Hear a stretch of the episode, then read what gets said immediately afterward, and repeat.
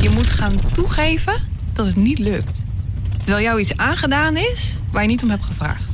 Dat zijn echt pittige, emotionele uitdagingen. Je wordt natuurlijk gewoon door de hulpdiensten opgehaald. We waren heel snel ter plaatse gelukkig. In het ziekenhuis had ik nog steeds geen besef wat er met mij aan de hand was. Uh, op dat moment waren zij er wel achter dat ik mijn hand op uh, meerdere plekken had gebroken. Ja, je hebt een klap op je hoofd gehad, dus ja, je hebt een hersenschudding. Ja, merkt dus dat je eigenlijk bang bent geworden van motorrijden. Wat ik dus in eerste instantie niet had ingeschat. De Motorpodcast. Passie voor motoren met Dennis QC en Peter Kroon. Aflevering 60 van de nummer 1 podcast voor motorrijders en motorliefhebbers. Waarin we ja, dit keer praten over een onderwerp waar ik eigenlijk liever niet over wil praten. Want als je erover praat, denk ik, dan gaat het misschien gebeuren. Dus... Ja, je bent een beetje bijgelovig hè, over het ja, onderwerp ja, van vandaag. Dus als je er dan maar niet over praat, dan, Dan is het er niet. gebeurt het misschien Nee. hopelijk helemaal nooit. Het gaat over ongelukken en brokken maken. Eh, ik zal zo onze gast introduceren. Maar eerst toch nog even onze motormomentjes. Heb jij nog iets gedaan? Eh, lekker gereden en ik merk dat ik het, motor, het maken van motorfoto's weer een beetje... Daar word ik enthousiast van. Dus dan, ik, zoek locaties. Dus ik heb je hulp nodig als jij nu zit te luisteren. Je denkt, ja Dennis, dit is een mooie locatie. Ik hou een beetje van industrieel. Dus geen natuurgebieden en zo, maar gewoon eh, garages, industriegebieden. Als je een mooie plek weet, laat het me weten. En ik had van de week stond ik in de garage foto's te maken. En iemand wilde daar ook boodschappen doen. Er stond met zijn karretje. En die had zoiets van, wat, wat ben je aan het doen? Die stond een tijdje te observeren. En eh, op een gegeven moment ben ik daar maar naartoe gelopen. Want die man, die is alsof, alsof hij water zag branden. Ja. Die stond ook met de motor stil. De, de- nou ja, eh, die man wilde weten wat doen een was. eh, enorme lens, eh, Ja. toestel en zo allemaal bij. En die man Dus gerustgesteld dat het allemaal heel legaal was. En dat hij zich vooral geen zorgen hoefde te maken. Geen gekke dingen. Jij nog motormomenten Ja, ik heb een stukje op de, op de Kreidler gereden. Af en toe moet ik even natuurlijk een stukje met dat ding rijden. Want Zon- en feestdagen alleen, hè? ja, normaal gesproken alleen op zon- en feestdagen. En het was een zonnige dag in ieder geval. Het was geen zondag. Maar ik heb even een stukje met... lekker...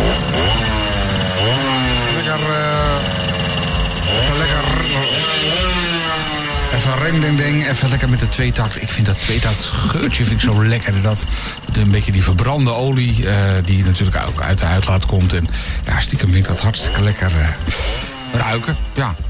Dan heb ik nog even een eh, belangrijke huishoudelijke mededeling. Aanstaande zondag, dat is eh, 2 oktober... dan doen we de Motorpodcast live bij de Dutch Media Week. Dat is een eh, onderdeel van een poging om zoveel mogelijk eh podcast te maken. En dat doen we in het gebouw van Boekhandel Voorhoeven in Hilversum. Eerder hebben we aangekondigd dat het ergens anders zou zijn. Maar het is dus uiteindelijk bij Boekhandel Voorhoeven in Hilversum. Daar gaan we live de motorpodcast doen. En eh er kan een mannetje of 40 publiek bij. De motoren kunnen overigens aan de zijkant van het gebouw staan. En het adres is de Kerkstraat 82 in Hilversum. Zondagavond, 2 oktober, van 7 tot 8 uur. De toegang is natuurlijk gratis. En ja, dan kun je je eens een keertje bemoeien met eh, de Motorpodcast. Maar wees er wel snel bij, want vol is vol. Check even onze socials voor alle details. En wellicht zien we je dan aanstaande zondag bij Live, de Motorpodcast. De Motorpodcast. Achter het vizier van...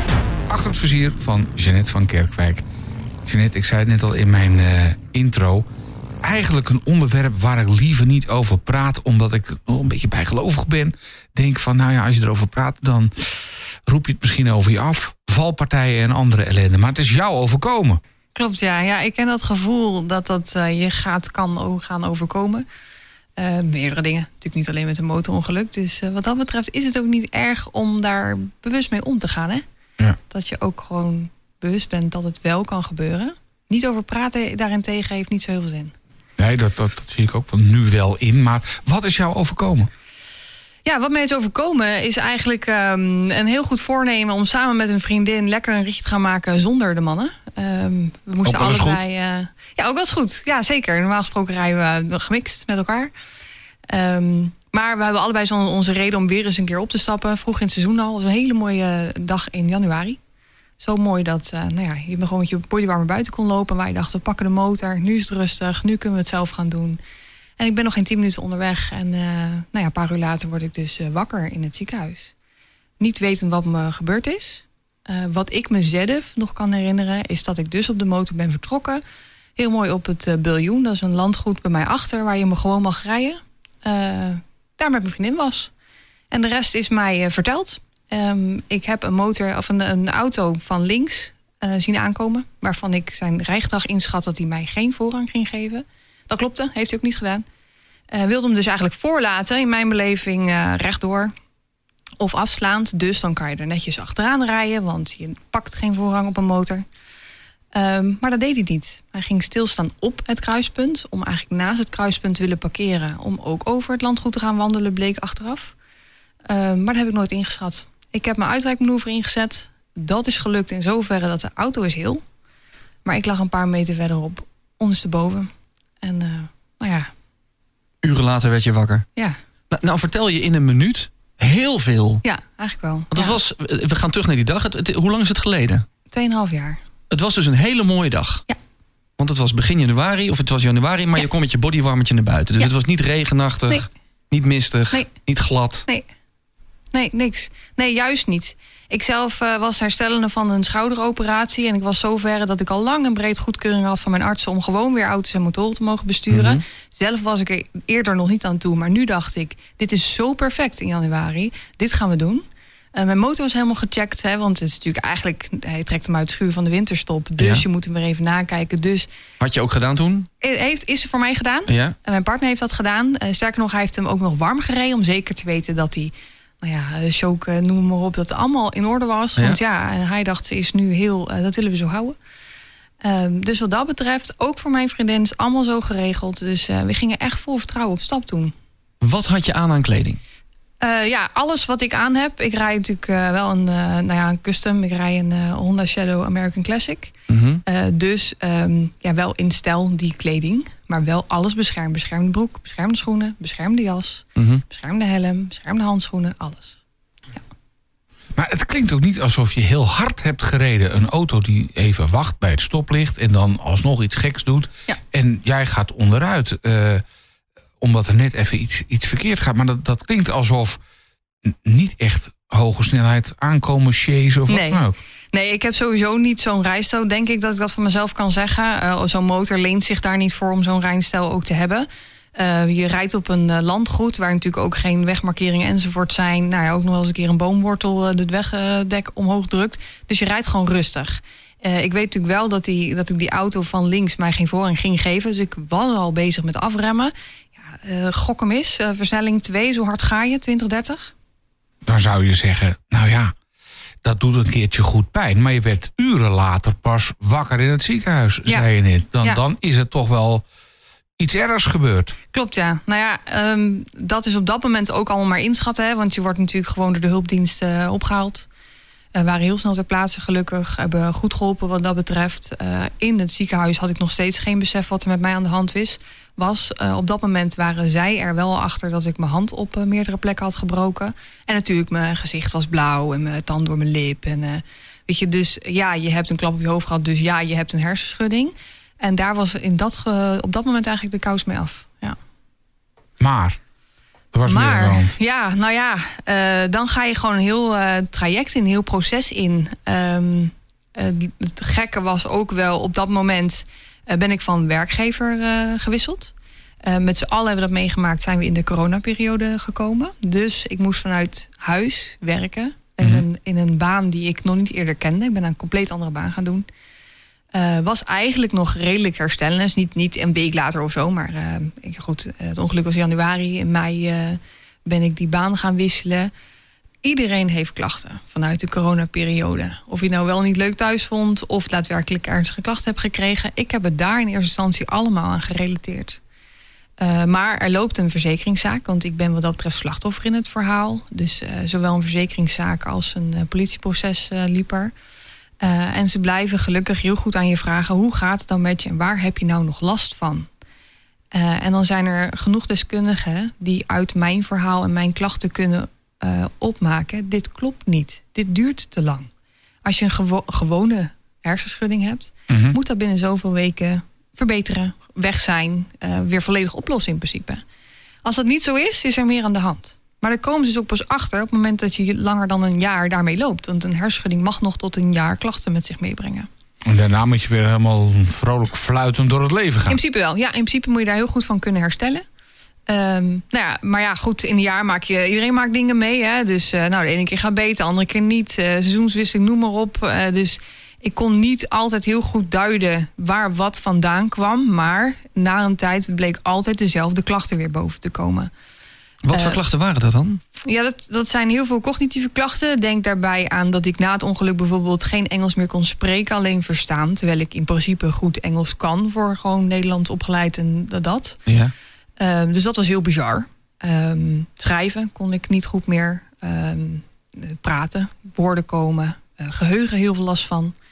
Uh, dromen, alleen maar dromen. Ik heb geen nacht overgeslagen nog. Ja, nog steeds niet, nog twee steeds, jaar later ja, niet. Nog steeds. en droom je dan van het ongeluk? Of? Nou ja, kijk, dat, dat is het ook. Hè, een van de, van de beelden. Dat vraag je dan ook, joh, waar droom je over? Ik heb eigenlijk drie maanden lang elke nacht over iets met motoren gedroomd. Totdat ik een keer een nacht droomde dat ik ergens langs de weg stond en een motorrijder aankwam rijden en op zijn motor in slaap viel. Daardoor onderuit ging. En toen was het klaar. Nooit meer over een motor gedroomd. Oh. Maar ik heb wel elke nacht gedroomd. En ik noem het dromen.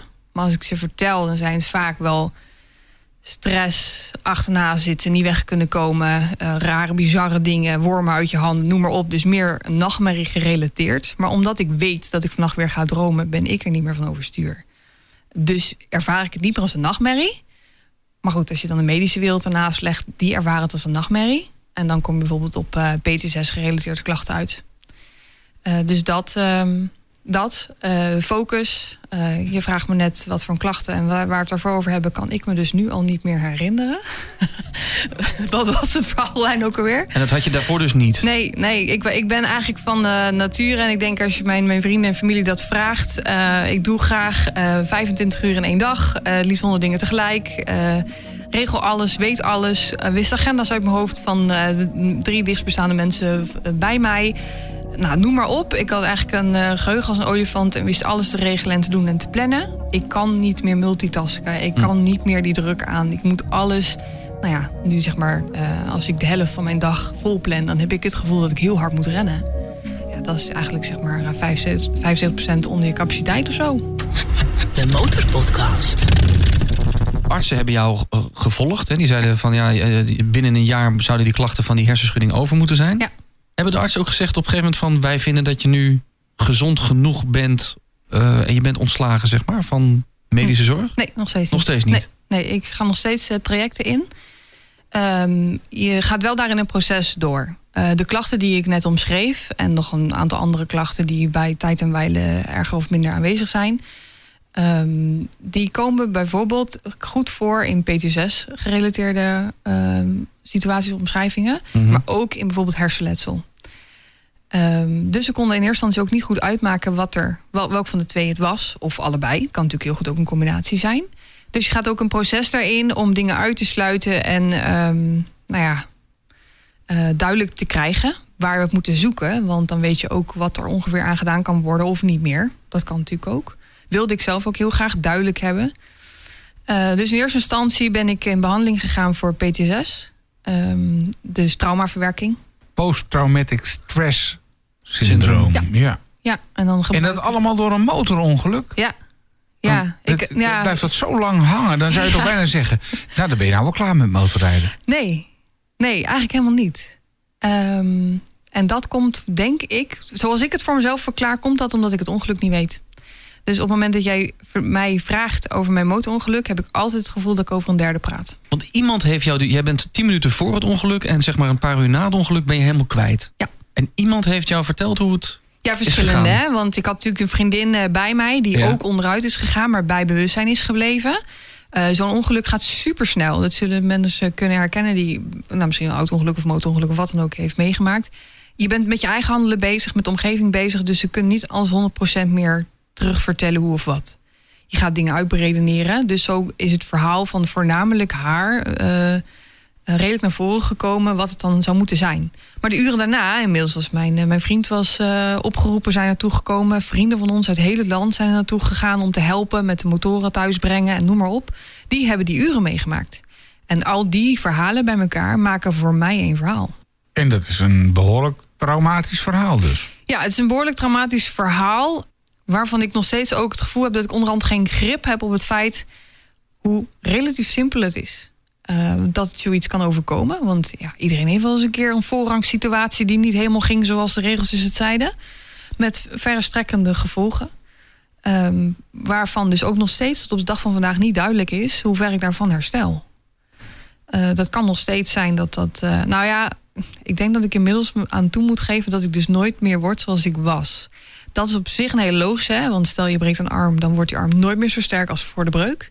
Uh, dus daar heb ik ook gewoon simpelweg mee te maken. Alleen zit het bij mij in mijn hoofd. Heb je ooit getwijfeld om weer op te stappen? Uh, nou, nee.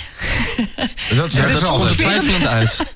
nou ja, kijk, tuurlijk. Ik heb, uh, laat ik het zo zeggen. Toen ik wakker werd in het ziekenhuis... is volgens mij het eerste wat ik vroeg... waar is mijn motor? Ja. Kan ik er nog op rijden? Nou, daar gaan we naar kijken, maar is er nog. Weet je wel zo. Gelukkig ja. is hij hersteld. Um, en wilde ik dus weer gaan rijden. Kon niet vanwege mijn gebroken hand. Dus ik heb een seizoen moeten wachten. Maar zodra mm -hmm. ik weer kon, wilde ik opstappen. Uh, ik had alleen zoiets niet op die motor. Ik wilde het trauma niet gaan koppelen aan die motor. Uh, dus wilde ik op een andere motor opstappen. En ik ging dat ook doen. En toen kwamen de twijfels. Want toen ik toen weer opgestapt was... en ik daadwerkelijk me in het verkeer begaf... en de simpelste rotonde, de meest simpele bocht gewoon... rotonde rechtdoor, dat moet in feite elke motorrijder kunnen... Mm -hmm. gaf zoveel stress en paniek... dat ik echt oprecht die motor midden op die rotonde heb gezet. Schreeuwend, jankend. God weet wat ik allemaal heb gedaan en gezegd. En dat uh, omdat ik gewoon niet meer durfde. Gewoon geen meter meer. Wat was het voor motor? wat was dat voor motor? Je reed op een Honda Ik reed op een Honda Shadow American Classic. Ja. Uh, dat was een uh, heel omgebouwd ding. Ik moet je eerlijk bekennen dat ik niet eens zo gek weet uh, wat dat was.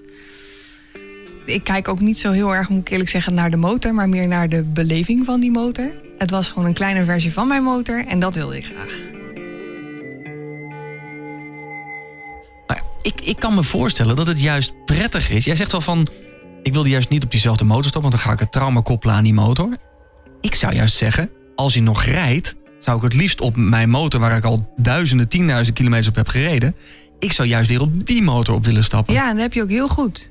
Want ik heb natuurlijk achteraf, ik had bedacht dat het helemaal niet handig was. Dus ik wilde per se op die CB400F uh, weer opstappen. Hè? Want ik dacht klein, wendbaar, licht. Hier kan ik de wereld mee aan. Ja.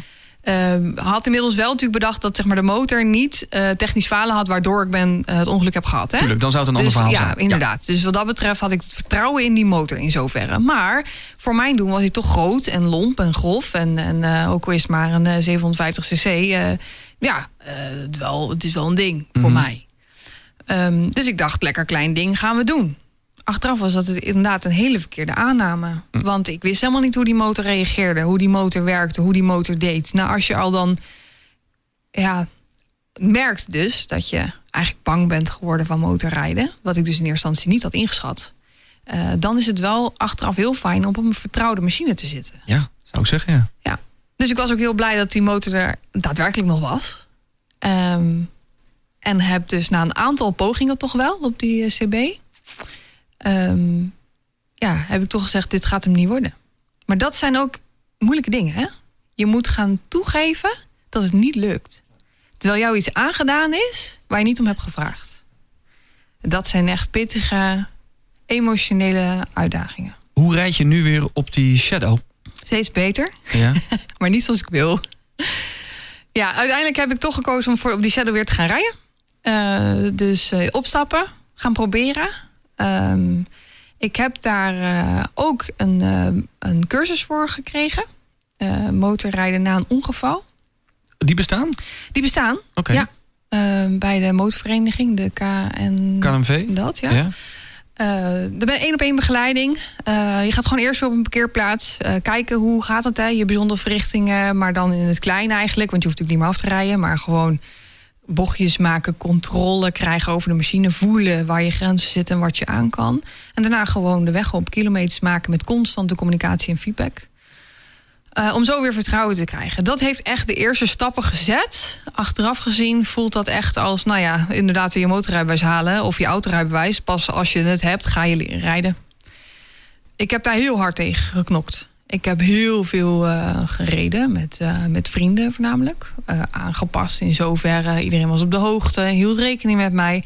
Normaal gesproken rijd ik vooraan in de groep, heb ik niet meer gedaan. Ik kon de stress niet aan om weer verantwoording te hebben over rijders achter mij. Omdat ik me heel schuldig voelde over mijn vriendin. Die dus ook omgegaan is met haar motor. In mijn beleving door mij. Mhm.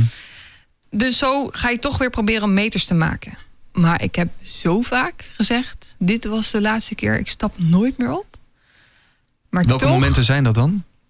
Ja, verschillend. Eh, dat zijn momenten waardoor je eigenlijk de stress te hoog raakt. En ik inmiddels heb geleerd dat je dan eigenlijk niet meer.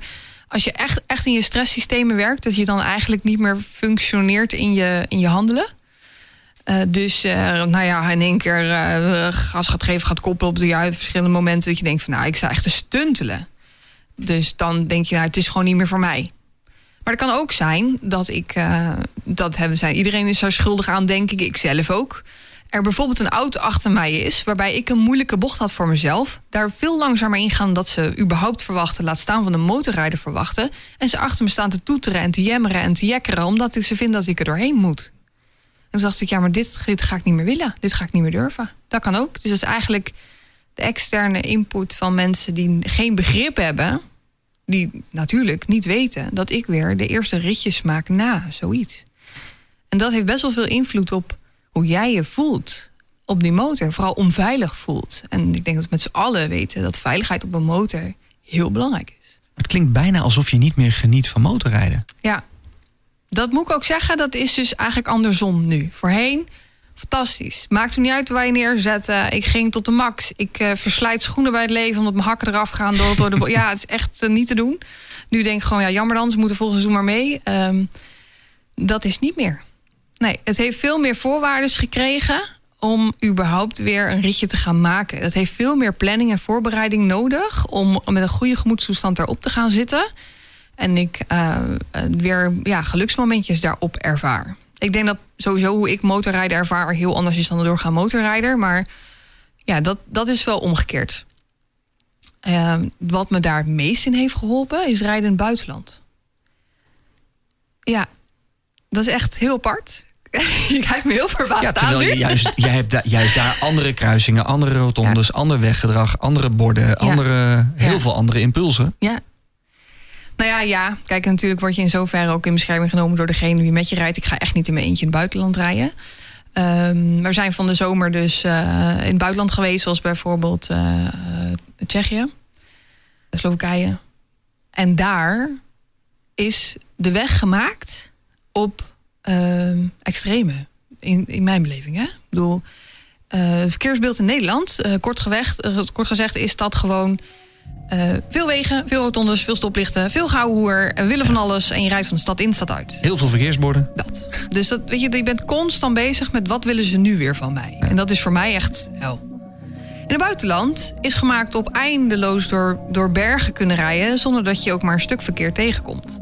Weinig uh, stoplichten, rotondes, zijwegen. Um, omdat je gewoon lekker een paar kilometer aan toeren bent... en alleen maar hoeft te letten op hoe het wegverloop is... Dus het was voor mij echt een verademing dat er zo weinig input was, wat gevaarlijk voor mij kon zijn, dat ik weer kon, alleen maar kon focussen op het vertrouwen op mijn machine. De Motorpodcast. Dus eigenlijk samengevat, als je na een motorongeluk het weer op wil pakken, het motorrijden, dan kun je dat het beste in het buitenland doen, op stukjes weg waar nauwelijks ander verkeer is. In ieder geval niet dat Nederlandse drukke verkeer waar ze altijd wat van je moeten. Ja, want eigenlijk uh, kom ik er steeds maar niet uit van waarom het lukt me de ene keer wel en de andere keer niet. Mm -hmm. En door het in het buitenland rijden, wat ik eigenlijk helemaal niet wilde. Ik heb echt huilend in de auto gezeten. Uh, ook daar in de omgeving van moet ik dit op de motor gaan doen dan? Ja, dat is wel de bedoeling. Nou, dat was echt drama. Maar ik, op dat moment wist ik nog niet dat uh, het verkeer om mij heen, of de input om mij heen, het probleem zijn in mijn motorrijden. Ja. En inmiddels weet ik dat wel. Inmiddels is de machine het probleem niet, het bestuur is het probleem niet. Dat kan ik allemaal, dat zijn we weer vriendjes mee geworden. Maar alles om me heen is voor mij natuurlijk een instant gevaar. Wat mijn onderbewust heeft opgeslagen en mijn bewustzijn nooit heeft meegemaakt. Is dit nou de grote keerzijde van het motorrijden? Want als ik jouw verhaal zou horen, denk ik... Gadverder over, wat een impact heeft zo'n voorval. Ja. Als je dus iets overkomt hoe lang ben jij niet al aan het tobben dus, eigenlijk... Ja. Met iets wat op een kruising is gebeurd op een mooie eh midwinterdag. Ja. En dan ben je zo lang... Het, ik vind het bijna eng worden. Ja, het is bijna eng. Ja, ja dat klopt wel. Ehm, ik zelf zie het gewoon als, ja, het kan je ook op de fiets overkomen, bijvoorbeeld. Ja, dat Eh, kan ook. niet- Maar goed, eh, motorrijden is je je passie. Ja. En, en alles wat er omheen zit, daar leef je voor. Ja. En, en nou dan dit. Ja, ja. Maar liefde overwint een hoop hoor. Ja, maar ik, De passie zit diep, jongens, Ja. bij ons allemaal. Ja. Maar ik hoor je toch vertellen van nog steeds geheugenproblemen Ja. en eh, van alles en nog wat. Posttraumatic stress syndroom. Ja. Eh, eh, nou ja, het, het is me wel even wat. Je zou bijna Ja. afstappen, bedoel je? Ja, ik, nou ja, ik, ik krijg het gewoon een beetje benauwd van. Weet je, Ja. De praten over Ja, want ongeluk. jij zit en- in het bijgeloof. Als je het er niet over hebt, dan zal het er wel niet zijn. Terwijl dit het bewijs is van ja, eh, het, het kan, kan ons allemaal gebeuren bij elke verkeersdeelnemer. Nee, en natuurlijk weet ik dat het me kan overkomen. En natuurlijk gaat het wel een beetje door het achterhoofd. En ik, ik ben er ook wel een keer van afgeknetterd.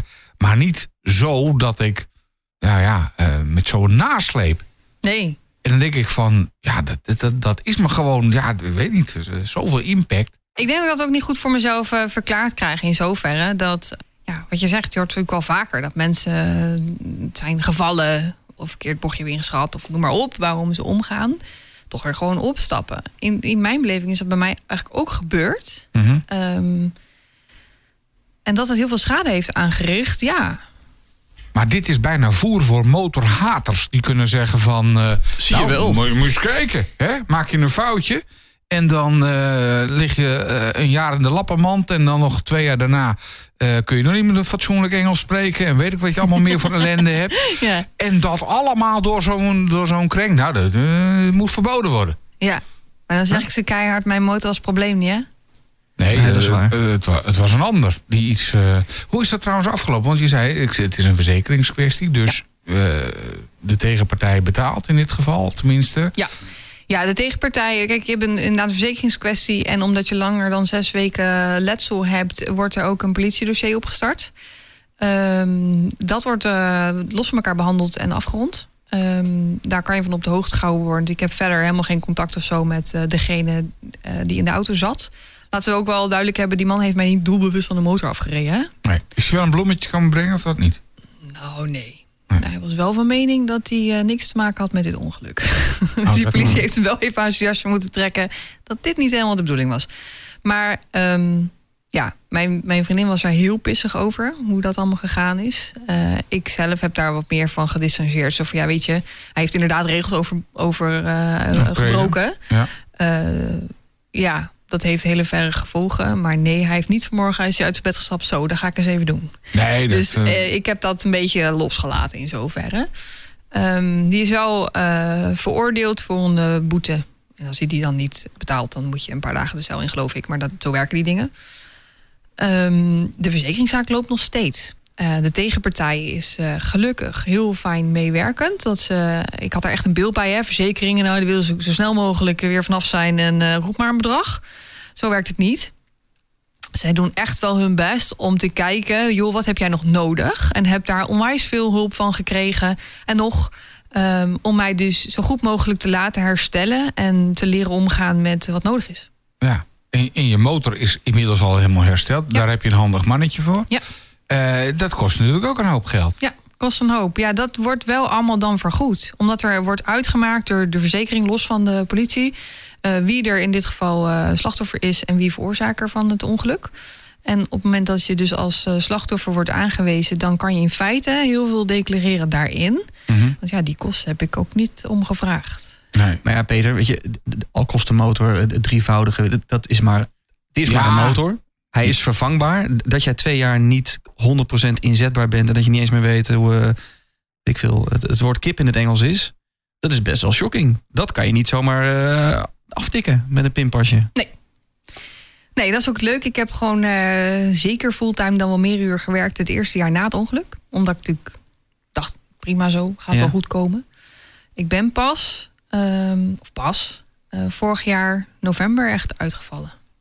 Eh, omdat ik toen echt niet meer ging. Hm. En omdat ik toen inmiddels een therapie eh, wilde gaan starten die ook zei... dit werkt het beste als je gewoon niet werkt. Ehm, Maar dan duren dagen ook lang. nee, daar ben je druk mee. Oh, serieus? Ja, daar ben je echt druk Oh. mee. Ja, dat valt me echt heel... Ik dacht ook, ja, hoezo kan er Misschien wel... leef ik te veel om te werken. Nou, ik weet geen. Ik had ook iets van, ik kan toch prima een halve dag werken... en dan speel Ja. even een beetje therapie volgen of zo. Eh, nee. Nee, je bent echt jezelf van binnen en buiten om aan het keren... om van alles te ontdekken, achter te komen. eh weten wat wel en niet kan. Of gewoon erover te hebben. Überhaupt te ontdekken wie, wie, hoe je in elkaar zit. Want ehm, ja, ergens, ergens geloof ik ook alweer een, een, een, een spoor van...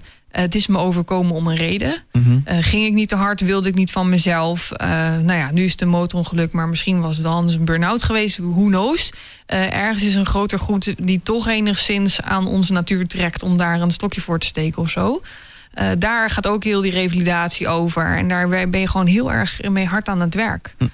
Maar eh, eh, wacht even. Je zegt net van, je had het ongeluk gehad. Daarna ben je weer hartstikke hard aan de slag gegaan. Ja. En pas op een later tijdstip, een paar maanden later, val je dan uit. Ja. Wordt het dan niet heel moeilijk om aan te tonen dat dat van het motorongeluk komt? Want voor hetzelfde geld zegt de tegenpartij dan van... ja, dit is even een mooi verhaal. Eh, een paar maanden later eh, krijgt mevrouw ineens allerlei dubieuze klachten. ja. Nee, nee, nee. Dat, Zo, zo kunnen we bezig blijven. Eens. En eh, als het zo was geweest, dan hadden ze wat dat betreft mij ook nog goed gelijk gehad ook. Maar ik heb al die tijd wel natuurlijk heel veel contact gehad Mhm. met klachten die ik had. Ben teruggegaan naar neurologen, teruggegaan naar de huisarts, bloedonderzoeken. Omdat het allemaal maar niet lekker ging, maar we niet goed konden achterhalen eh, wat er dan aan de hand was. Ehm, en dat was natuurlijk allemaal wel echt met een, met een aanwijsbaar startpunt. Dus hoort dat bij het motorongeluk. Het, Maar- Daarvoor was aantoonbaarheid echt niet aanwezig. En daarna wel. Alleen dat het. Dat het hè, want in eerste instantie gaan ze dus uit van een hersenschudding. Dat kan dus een jaar duren. Mhm. Pas daarna denken ze: hmm, dat is dus wat anders. Maar dat is het verlengde van elkaar. Dus het is, komt niet uit de verzekering oppoppen van... hé, hey, ze komt nu in één keer met klachten aanzetten. Oké. Nou reed jij op een eh, zonnige eh, januari dag eh, op bekend terrein bij jou in de buurt. Ja. Je had je kleding aan, je reed niet hard. Ja. Wat zeg jij tegen mensen die hard rijden in de regen zonder beschermende kleding? Ik hoop dat je ervan geniet. Hm, Ja, nee, ja, weet je, heel eerlijk... ehm, het is je eigen leven. Dat hoop ik. Want ik hoop niet dat je de mensen in meetrekt. Mhm. Dat is natuurlijk wel. Nee, ik kan daar niet heel veel waardering in zoverre voor, voor opbrengen. Ehm, nou ja, weet je, hard rijden kan iedereen. Dus dat vind ik sowieso niet echt een Ja, sport. dat is waar. Dat er gelegenheden zijn om heel hard te rijden, veilig, Mhm. die zijn er ook. Ja. Dus dat kan ook. Maar je moet het wel weten. Waar en hoe of wat. Dat mensen geen beschermende kleding dragen... eh, kan ik eh, begrijpen als ze komen met het, met het verhaal... ja, een eh, scooter heeft dat ook niet. Dus dan kan ik dat ook op een motor doen. Ja, klopt. Zolang je inderdaad niet harder gaat dan een scooter... ben je wat dat betreft in de, nou, ongeveer gelijke kwetsbaarheid. Maar we hebben ook de mogelijkheid om in, on- in onze rit... een andere hè, 80 kilometer of harder te gaan. Dus dan heb je het wel nodig. Daarbij, ik denk dat heel veel scooterrijders... ook niet heel tevreden zijn over hun letsel... als ze toch zonder beschermende kleding onderuit gaan. Ja, want Dus- jij reed niet veel harder dan een scooter Nee. op die kruising. Nee. Nee, het is echt een klap op je hoofd die heel verkeerd uit eh, kan pakken. Ja. En ehm, ja, daar heb je in principe alleen een helm voor en die heeft de scooterij natuurlijk Ja. ook. Dus. Dan zie ik nooit een motorrijder zonder helm. Althans, Nee, Bijna ja, nee nooit. bijna nooit. maar de klopt. handschoentjes ontbreken wel eens. Ja. De, de, de, de broek. Ja. Je kan je altijd oordelen, maar die ontbreekt ook wel eens. Als, zeker Ja. als een korte broek is. Ja, nee, eens. Ja, ik, ik kan het niet begrijpen dat iemand zich daar heel veilig in voelt. Punt 1. maar goed, dan zou je zeggen, stel dat diegene onverhoopt toch wat overkomt. eh, dan is in ieder geval schade aan zijn ledematen voor diegene. Hoe naar dan ook, want ook diegene kan bijvoorbeeld aangereden worden... wat compleet niet zijn schuld is. En dan zit je ook met letsel waar je niet om hebt gevraagd. Zeker, maar je had er zelf wel jouw deel aan kunnen doen. Je hoeft bij mij dan niet om sympathie te gaan vragen, nee. En een ongeluk zit ook in een klein hoekje. Dat vertelde ik in de vorige aflevering. Het was weliswaar een auto-ongeluk. Maar er was iemand gewoon door rood gaan rijden. En er was kruisend verkeer, reed denk ik 40, 50. Als je dan ook je riem niet om hebt, alle, alle airbags waren uit. En je, je verwacht op zo'n moment geen ongeluk, omdat je groen hebt. Ja. En ook die automobiliste is gewoon de andere rijder niet opgevallen. Nee, en dat. ehm, kijk, ondanks dat ik het ongeluk niet kan herinneren, heb ik me natuurlijk zelf ook de vraag gesteld: wat had ik nog kunnen doen om het te voorkomen? Je hebt nog een uitwijkmanoeuvre gemaakt. Ja, maar ik had ook stil kunnen gaan staan. Ja, had, had, had. Precies. Ja. Precies. Neem je Dat- het jezelf wel eens kwalijk? Dat je toch, want je zei net eh, van ja, mijn vriendin is ook onderuit gegaan. Ja. Dat, ja, Of het jouw schuld is, dat, dat, dat denk ik niet. Maar Nee. je voelt het af en toe wel zo? Of? Ja, vooral omdat ik haar natuurlijk een ritje wilde geven... die haar weer vertrouwen ging geven op de motor. Oh En eh, dat ritje is natuurlijk compleet de andere kant op gegaan. Zij is daar heel fair in hoor. Zij geeft echt aan alle kanten aan... joh, je kon er echt niks aan doen. Je hebt echt gehandeld zoals iedereen zou doen. Niemand had verwacht dat die ging stilstaan. Eh, dus zij eh, wijst niet met de vinger. Ondanks dat het honderd keer heeft herhaald... heb ik dat heel lang wel gevoeld zij, toen zij eenmaal haar proces daarin, haar verzekeringszaken en dergelijke had afgerond en mij dat had meegegeven, joh, ik vind het goed zo. Mhm. Toen pas kon ik dat loslaten. En heb ik me daar niet meer zo heel schuldig over gevoeld. Hoe rijdt zij nu weer? Zij heeft om andere reden bewust een hele poos niet meer gereden. Eh, ze heeft, eigenlijk is ze gelijk weer opgestapt op een andere motor. Haar motor was wel compleet autolos. Mhm. Ehm, en die heeft geprobeerd gelijk weer te gaan rijden. Hè. Dat zeggen ze altijd, gelijk weer opstappen. Eh, is niet goed bevallen. Heeft om andere reden uh, ze even gestopt. Maar heeft recentelijk weer een motor gekocht. Uh, heb ik bij mogen zijn. Dat was heel fijn. Om dus eigenlijk weer ook dat vuurtje in de ogen weer te zien aanwakkeren. Ja, voor, de, voor de passie. Ja. Ja. Ehm, natuurlijk, de spanning die ik ook op mijn eerste ritjes toen weer heb ervaren. Want dat betreft heb ik iets meer meters inmiddels op de motor gemaakt dan, uh, dan zij. Ehm, die zijn voor haar natuurlijk ook moeilijk. Maar ik ben heel blij dat ze toch weer uh, heeft gekozen om daar uh, op te kruipen. Ja. De Motorpodcast. Zo doen we ook even de 100.000 euro uh, vraag met jou. Wat zou jij doen als je 100.000 euro zou krijgen? Uh, maar ik wil ook even het meest memorabele motormoment. Dat zou je kunnen zeggen, dat was dit, dit ongeluk. Maar ik hoop dat, dat is in ieder je, geval memorabel, ja. Maar ik hoop dat je ook nog een heel mooi, positief, uh, meest memorabel motormoment hebt. Ja. Vertel. Ja, dat is deze motor kopen. Halen, ermee rijden. Fantastisch. Ik ben zo verliefd op dit ding. Want be beschrijf me even. Ja, het is een Honda Shadow, toch? Het is een Honda Shadow American Classic. Dus uh, natuurlijk gewoon, uh, nou ja... Ja, uh, groot. Groot. Klopper, dat, dat, dat, dat, In de kleur paars. Dat is het Ja. belangrijkste. Waarom? Ja, weet ik niet. Ik ben gewoon gek op paars. En ik, eh, ik, had, ik wil altijd zo'n motor hebben. Achteraf blijkt dat dus een, eh, een puzzel te zijn geweest... die jarenlang bij mijn vader in zijn kantoor heeft gehangen. Mhm. Eh, dus ik was daar een soort van blijkbaar geïndoctrineerd. En ik had dus paars aangekoppeld. En ik wilde dat dingen gewoon hebben. Geen e-motor was goed genoeg. Dit ding stond in Groningen bij gewoon iemand.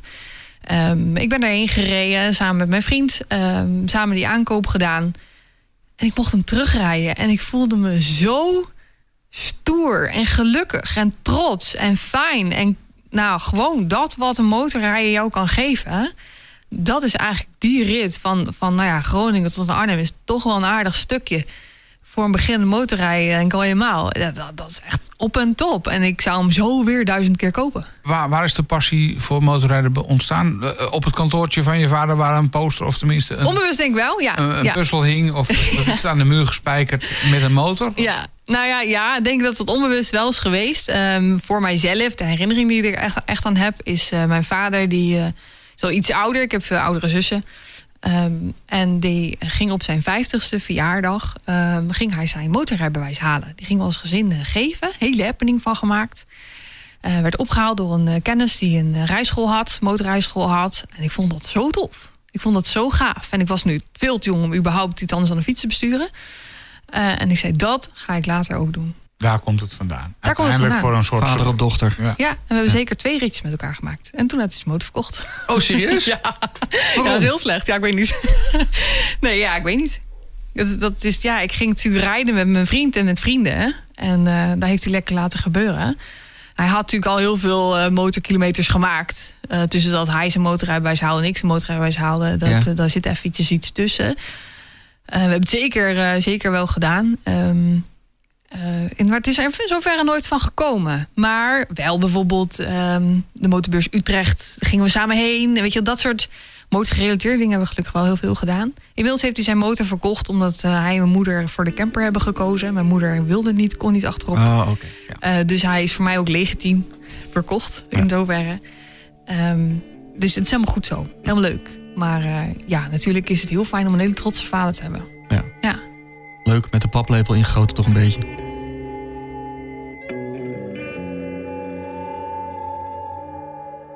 De plek van het ongeluk is bij jou in de buurt. Ja.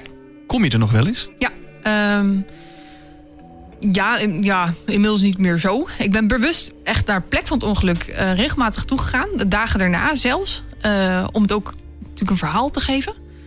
Eh, ook met de politieagent die destijds dienst had... en waar ik nog mijn verklaring moest afleggen. Ben ik ook gewoon weer terug geweest. Met de motorcursus ben ik er nog terug geweest. Maar de plek zelf maakt onderdeel uit van een landgoed. En daar wandel ik nog regelmatig, dan wel enkele keren per week met mijn hond. En wat is je gevoel dan? Ehm, Oké, in zoverre. Ja, ik, ik, ga, ik ontwijk het niet bewust. Ik ga natuurlijk ook niet heel graag exact naar die plek toe. Je hebt toch wel ergens een herbeleving. Ergens geeft het ook wel weer een soort van trotsgevoel of zo. Omdat ik weer rij.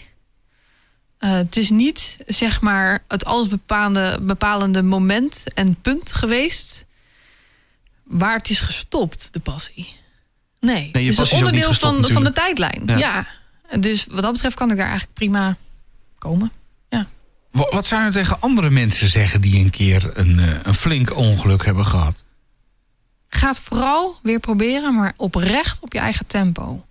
Ik heb heel erg gemerkt dat, eh, omdat ik ook wel vrij vlot had uitgesproken dat ik weer wilde gaan rijden, dat iedereen wil helpen. Iedereen zijn mening en zijn advies erover heeft. Maar ik het liefst eerst maar eens een uur op de parkeerplaats of op je eigen terrein of waar je motor ook staat, gewoon wilde zitten. En dat heb ik niet gedaan, omdat iedereen heel enthousiast weer wilde. Ja, probeer dan, probeer dan, je kan het wel, je kan het wel. Ik denk dat als je jezelf gunt om dat wat jij daarbij hebt, dus een uur op je motor te gaan zitten of alleen maar naar te kijken of wat dan ook, als je dat doet, dat de kans heel groot is dat de eerste meter volgt en de tweede en de derde en de vierde en dat vlammetje toch weer gevonden zou kunnen worden. Wat, wat voor maatregelen heb je genomen om eh, op religieuze wijze eh, ongelukken te voorkomen? Ik ben inmiddels uitgerust met een eh, gremlinbel Ja. onder de, op het laagste punt van de motor. Hoe, hoe zit jij erin? Ja, het is echt het is een heel slecht verhaal eigenlijk. Maar ja, de Kremlinbel is mij wel bekend. Eh, Ja. Inderdaad, eh, dat wat jou eh, veilig houdt op de weg. Je rechtop houdt. De shiny side up. Ik heb hem gekregen, want je hoort hem te krijgen. Zelf kopen heeft geen zin, dan werkt het geluk niet. Ik heb het gekregen. en die vriendin tegelijkertijd van mijn vriend na het ongeluk. Oké. Is er daarna ook echt nooit meer wat gebeurd? Geen krasjes, geen butsen, Nee. geen... Nee, nee, eigenlijk niet. Nee, ik, wat dat betreft heb ik hem altijd gewoon netjes recht overeind gehouden. Heb ik vaak zat in de stress gezeten dat het allemaal wel ging gebeuren natuurlijk. Maar het is niet daadwerkelijk echt gebeurd. Nee. Dus, maar je zit af en toe nog wel flink in de stress. Ja, door. ja, echt. Maar door van alles hoor. Dat, eh, die stressklachten die zijn er. En ik vraag me af in hoeverre die, eh, die echt weggaan. Eh, gelukkig eh, wordt het me steeds bekender hoe, wat, wanneer, waardoor ik er last krijg en hoe ik ermee om moet gaan om het weer te laten bedaren. En ben ik gewoon heel blij met alle, ja, alle begrip en hulp, wat ook echt wel discussies en dingen heeft opgeleverd binnen de vriendengroep. Eh, dat we met z'n allen gewoon weer kunnen motorrijden. Dat het en voor mij leuk is, maar hun natuurlijk ook niet tot het minimale moeten aanpassen Ja, ja, ja. om weer mee te kunnen. Want dat vond ik wel heel belangrijk. Dat ze zelf ook gewoon de motorpassie konden blijven beleven. Zoals ze dat konden. En niet altijd het meisje met het ongeluk mee hebben. Mooi. Wel mooi dat bij jullie allemaal het vlammetje is blijven branden. Ja. En dat het bij jou gewoon weer aan het aanwakkeren is. Ja. Dat en, en iets op een andere manier. Ja. Ik heb er andere voorwaarden bij, een andere beleving bij, andere grenzen in.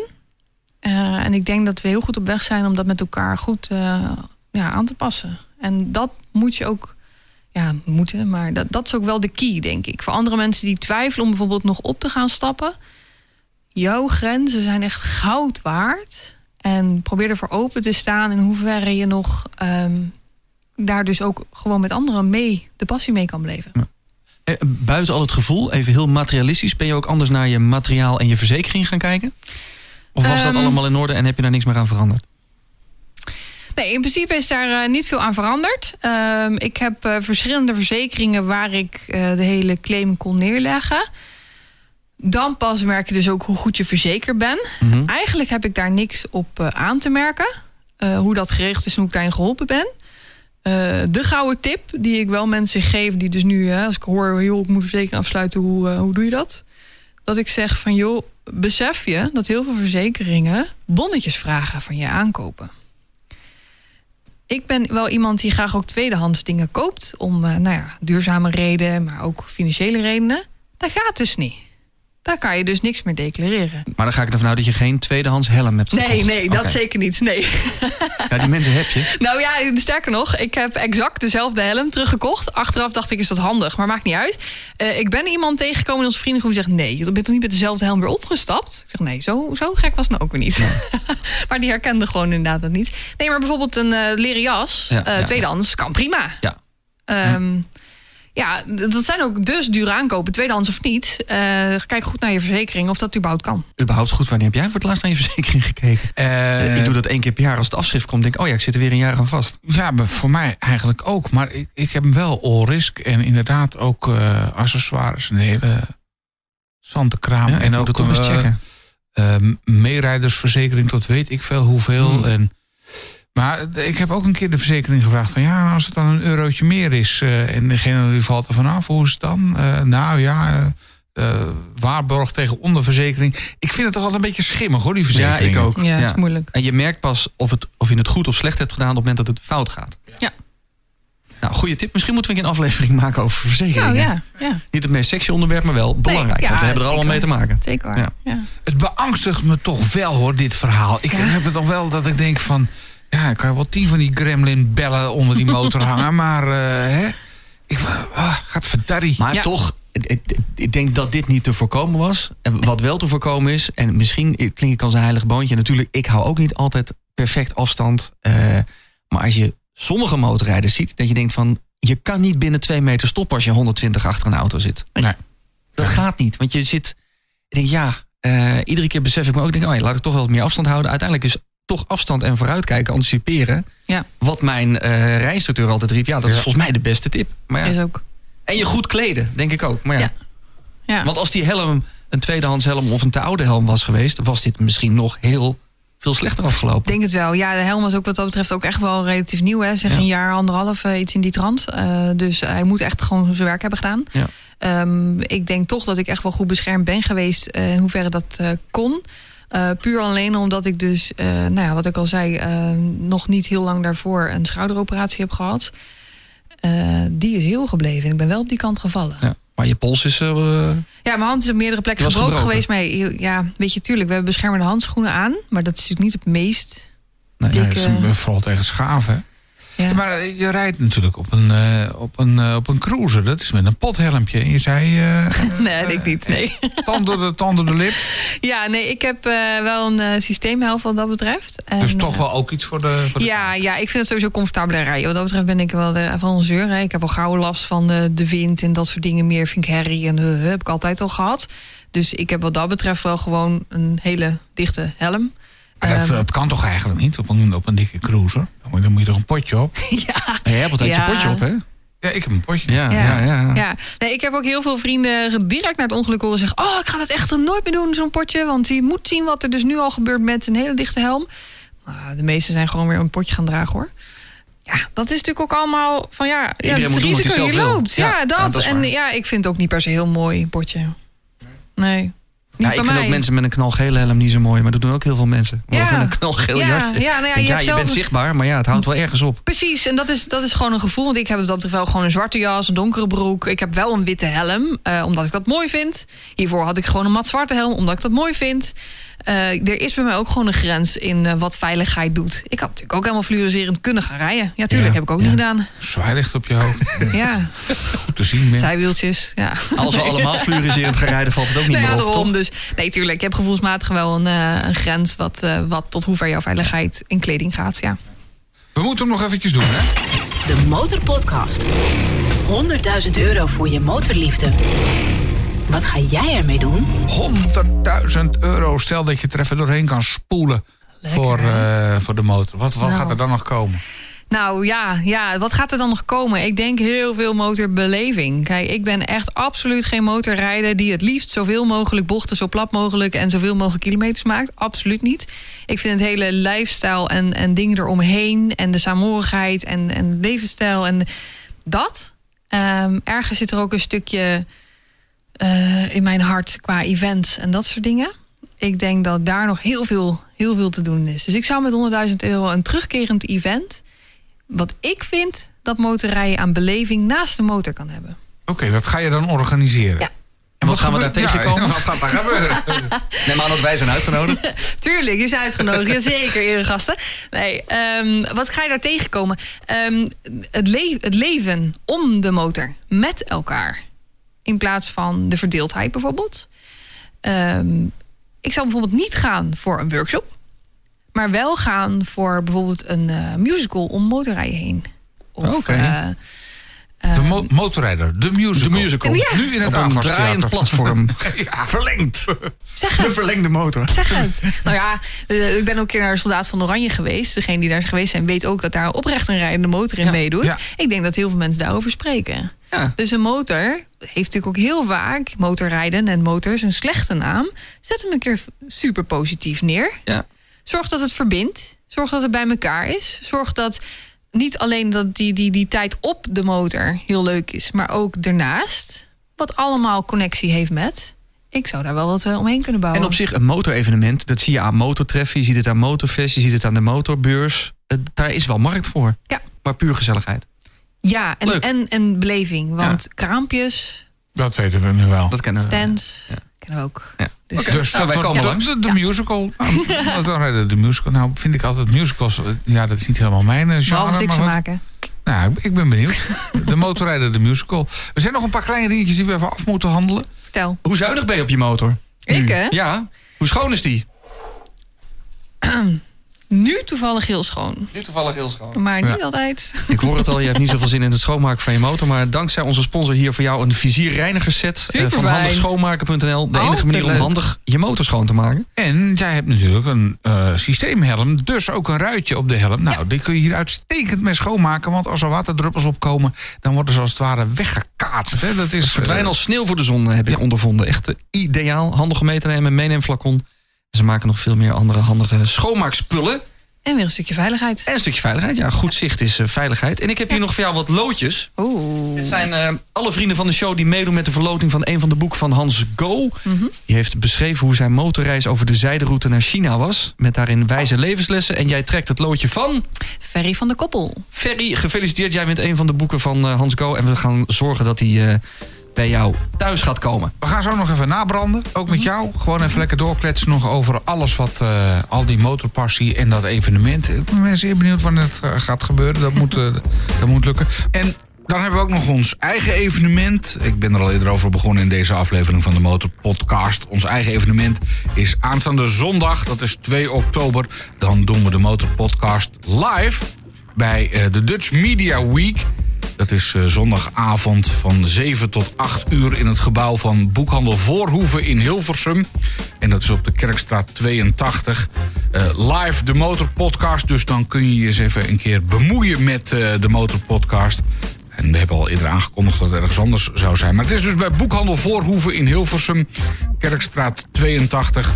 Zondagavond 2 oktober van 7 tot 8 uur. De toegang is natuurlijk gratis.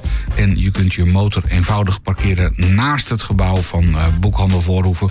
Check eventjes onze socials voor alle details. En wellicht zien we je dan aanstaande zondag van 7 tot 8 in Hilversum op de Kerkstraat 82. Kom langs, kom meepraten, kom een drankje doen, kom een handje schudden. Jeannette, eh, dankjewel voor de komst naar de studio eh, van de Motorpodcast. Nog Graag gedaan. heel veel veilige kilometers. Ja, jullie ook. Heel veel kilometers waarin je kan genieten. Gaat goed En eh rustig aan zou ik zeggen. Doen we. Hou hem rechtop. Ja. Ehm, aflevering 60 van de Motorpodcast. Ben je nog geen vriend van de show? Word het dan op demotorpodcast.nl. Vind je de podcast leuk? Deel hem dan ook met andere motorrijders die je tegenkomt. Want hoe meer zielen, hoe meer vreugd. En abonneer je ook, want dan krijg je automatisch een seintje... als de volgende aflevering van de Motorpodcast uitkomt. En je weet het, heb je een mooie tip voor mij voor motorfoto's? Mail de locatie naar info@demotorpodcast.nl. De Motorpodcast. Gratis in je favoriete podcast app.